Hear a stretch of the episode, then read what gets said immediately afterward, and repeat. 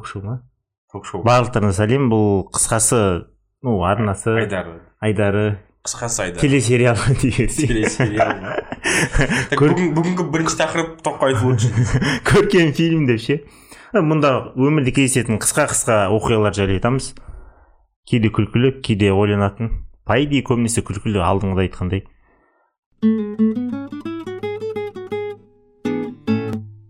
Мені жақсы танымайтын адамдар мен лимонды спокойно жей беретінімді білмейді дейді. Кейін ойландым дейді. Бұлай да ақша табуға болады спорласып дейді. Енді өзіммен бір жаңа компанияда отқан кезде бір адамдармен спорласам дейді. Он минутта бір лимонды жей аламын деп. Олар сенбейді дейді. Бес мың екі мың теңгеге спорласасың рахат. Витамин сыны да толтырасың банковский счетыңды да толтырасың дейді. Мен де ұқсайды бәрі мектептегі ситуацияны білетін шығар дейді. Мұғалім қол көтеріп отқандардан емес қол көтермей отқандардан сұрап екі қоятын дейді. Менде де мектепте солай болатын. Кейін түсініп системаны бұзып тастағансың ғой дейді. Қолыңды көтересің сабақты білмесең де сенен сұрамас үшін целая стратегия құрып тастағансың ғой. Көзге қатты көрінбеу қажет сенен сұрамас үшін бірақ қолыңды көтеру қолыңды көтеріп отыру қажет. Өйткені сенің қолың мұғалім көре беріп мынадайға шыққан дейді. Қол көтергенде де тыныш емес кішкене көрінетін етіп көтеру қажет дейді. А то тыныш көтерсең сабақ сұрап қалуы мүмкін дейді. Осының бәрі кішкентай балада интуиция анализ догадкамен жасалған ғой дейді. Қазір сол бала қайда кетті десе дейсің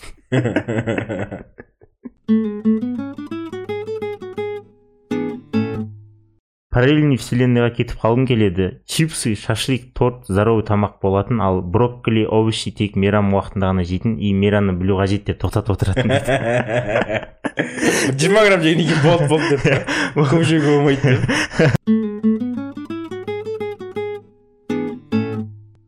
Апаммен спорластым ұбт дан жүзден аса балл жинасам апам шашын жасылға бояп менің выпускнойыма келеді. Апамның жасы жетпіс үште дейді. Көңіл, көңіл көтеруді бізден жақсы біледі дейді. Бірақ ұбт сол күні жүзден аса балл жинап алатын дейді.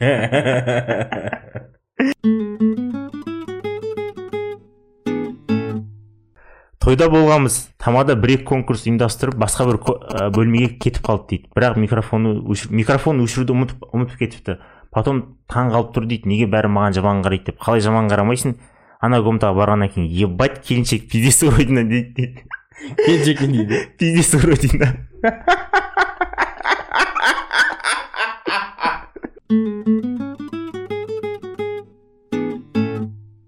вот жігіттер айтады ғой дейді. Менің қызым дұрыс жұмыртқа қуыра алмайды басқа тамақтарды айтпай ақ қояйын деп.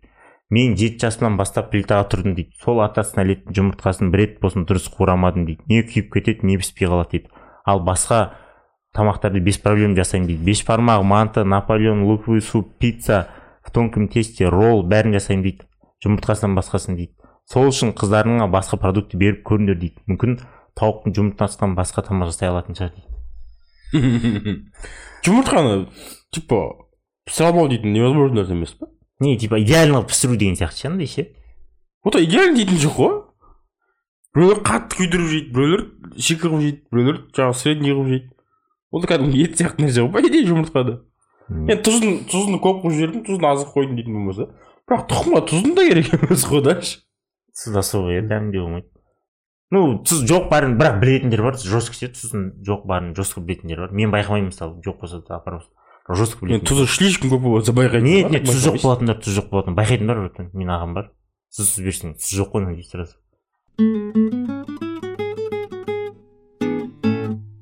мен среднестатистический жиырма бес жастағы арғы жігітпін. Ал менің егіз бауырым пауэрлифтингтен мастер спорта дейді. Жақында бір фитнес центрге реклам- рекламаға фотоға түстік дейді. До и после деген дейді.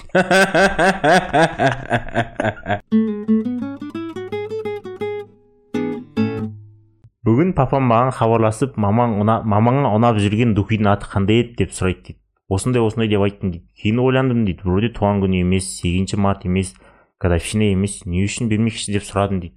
Папам бүгін мамаңды бірінші рет бүгін мамаммен бірінші рет кездескен күн дейді. Ал мамаң оны ұмытып кетті дейді. Ойлаңызшы дейді. Кешке гүлмен подаркамен барамын дейді да.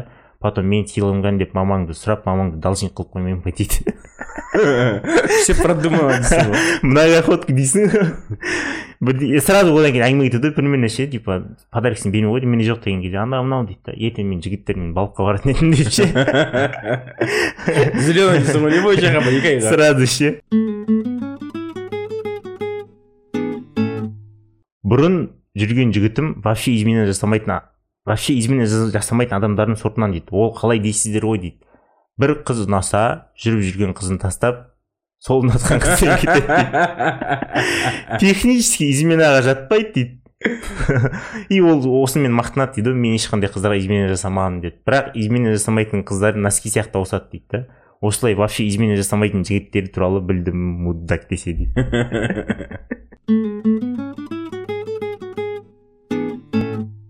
қарындасым кішкентай кезінде мектепке сағат тоғызға дейін болатын дискотека болатын еді ғой дейді. Соған барған дейді. Ебаный дискотекалар ғой. Қызып тұр дейді. Күндіз күн басталатын күндіз басталатын. Папа сағат сегіз папа сағат сегіз отызда алып кетемін деп айтқан дейді. Кейінірек қарындасым билеп болып сағат сегіз отызға таман сыртқа шыққан. Папа жоқ дейді. Сағат тоғыз он он бір болған. Жылап охранаға барған. Короче папа он екіге таман мектепке асығып келген. Сөйтсе охранамен бірге шай ішіп карта ойнап отыр екен дейді. Папам есінен шығып кеткен ғой дейді. Мама қызыңды әкелдің ба деген сұраққа үндемей жауап бермей тайып ішкен мені халатпен сыртқа жүгіріп шығып кетіп қалған ғой дейді.